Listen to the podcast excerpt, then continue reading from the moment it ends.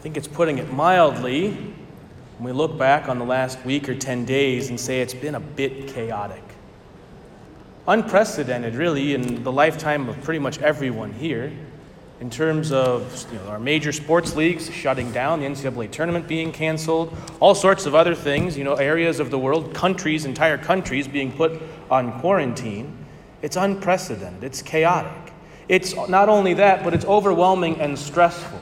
We kind of, really, unless you're an expert in viruses and the spread of diseases and stuff like that, none of us really have any idea what to do or what's going on. And so we can feel totally and completely overwhelmed. And I accord with you on that. It is, uh, I mean, I'm still new at this whole pastoring game, but the last week has been even crazier with all sorts of emails and from the archdiocese and from people and trying to you know, weave my way through all of that and make sense of it, but to also be prudent and not add to the hysteria. This is a challenging time for all of us. And I think it's important for us to take a deep breath and realize that to recognize the newness of this, the challenge that is before us. But also to recognize that as Christians, we are called to contribute in a positive way to the world. In our moral and social lives, we are called primarily to build up the common good. Everything we do, little and grand alike, is called to build up the good for all. Sin is simply choosing to prioritize my needs over the common good. Now, what is the common good? I'll give you the definition from the Compendium of the Catechism on Social Teaching.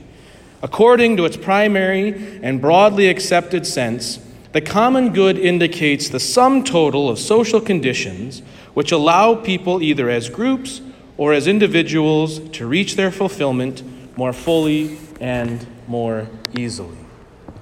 We are called in this time of crisis, in this time of chaos and disorder, to work for order, to help to bring about the common good. In two ways, I would like to suggest that before I get into the meat of the homily today. The first has to do with temperance. Temperance is simply controlling our passions. So don't add to the hysteria. Take a deep breath. Ask yourself is what I'm putting out on social media or is this text message really adding to and helping and leading people to a better solution or is it just throwing kerosene on the fire? This week, for instance, I received a message saying that there were up to six confirmed cases of coronavirus that would be released in Monroe County within the next 12 hours. That, as far as I know, has not happened yet, right? But it adds to the chaos. So we need to take a deep breath. We need to control our passions. Yes, we should be sharing information. Yes, we should be talking to one another and helping those who are in need. But let's do so in a way where we are controlled. We're not being controlled by our passions. The second one has to do with justice. Take the necessary and required precautions to protect not only yourself, but to protect other people. One of the difficult parts of our community here at St. Paul's is that half of our parish are college students who are renowned for taking the least possible precautions, and half of our resident parishioners are people who are at risk and vulnerable to this virus. And so we have to, in a particular way in this community, take the necessary precautions to follow the prescriptions of the Archdiocese. If you are vulnerable or feel sick, stay home from Mass. There is nothing wrong with that.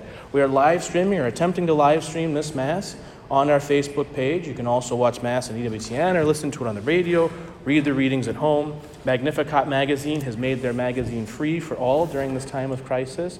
They have the daily readings. But here's the thing take the precautions, be careful.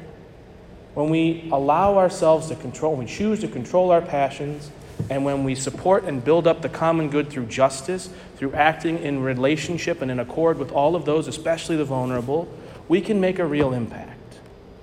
But more than anything in this time of crisis, the one thing that will bring us peace is Jesus Christ.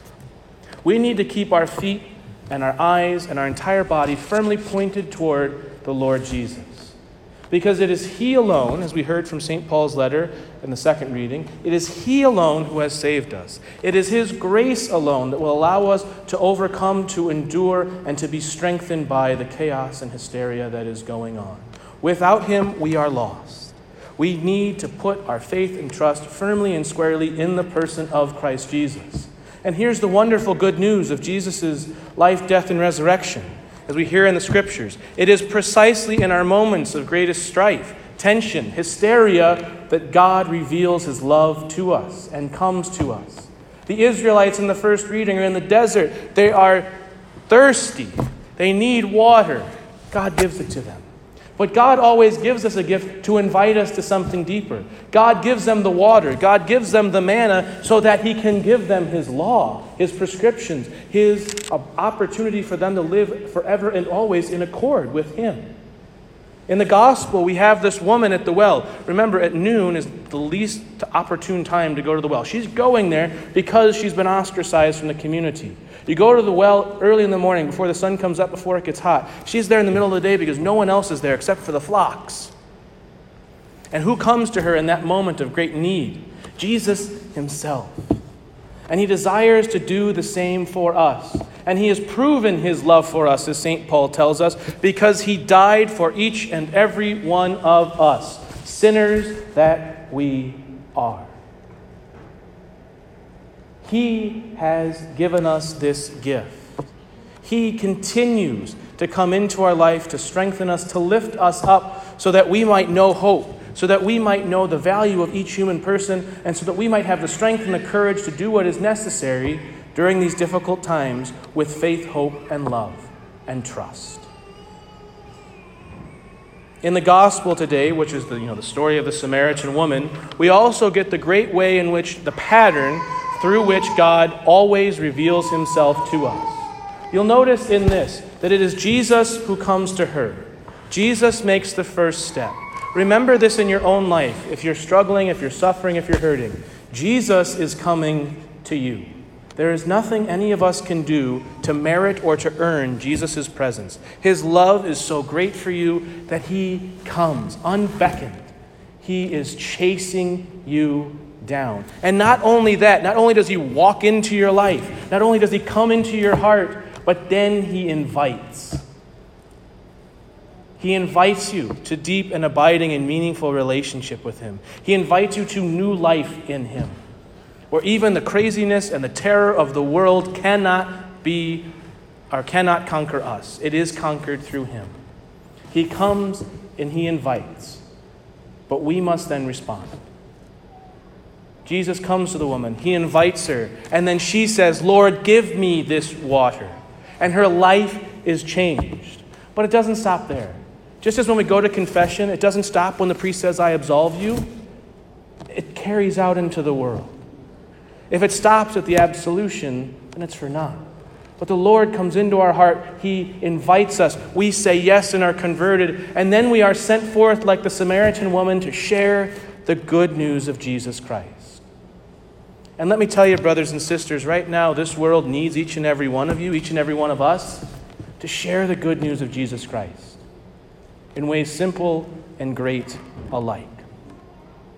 This is the time not of heroism through you know, ridiculously courageous things, but through just loving in ordinary, meaningful ways.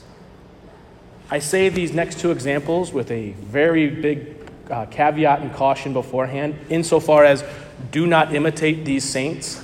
But I've been thinking a lot these last two weeks of St. Aloysius Gonzaga, who died caring for plague victims, and St. Damien of Molokai, who died on a leper colony.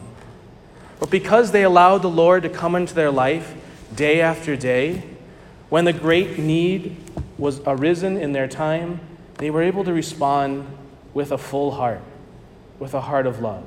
Again, I'm not saying to you, go off and make reckless decisions. They did not make reckless decisions. They were called to this by the Lord. But we are called to, like St. Damien and St. Aloysius, to serve and to love the people in need, to take those necessary precautions, to do the things that are necessary for the light of Christ to shine out in the midst of pestilence and darkness. Jesus came into this world to save it. Jesus came into your life at baptism to save you, to lift you up, to change your life for the good and forever. We need to be we are called through our baptism and strengthened by the other sacraments to be the light, to be the peace, to be Jesus Christ for the people in this world, to add love, to add unity, and to add joy and peace in a time of chaos. Jesus and Jesus alone saves.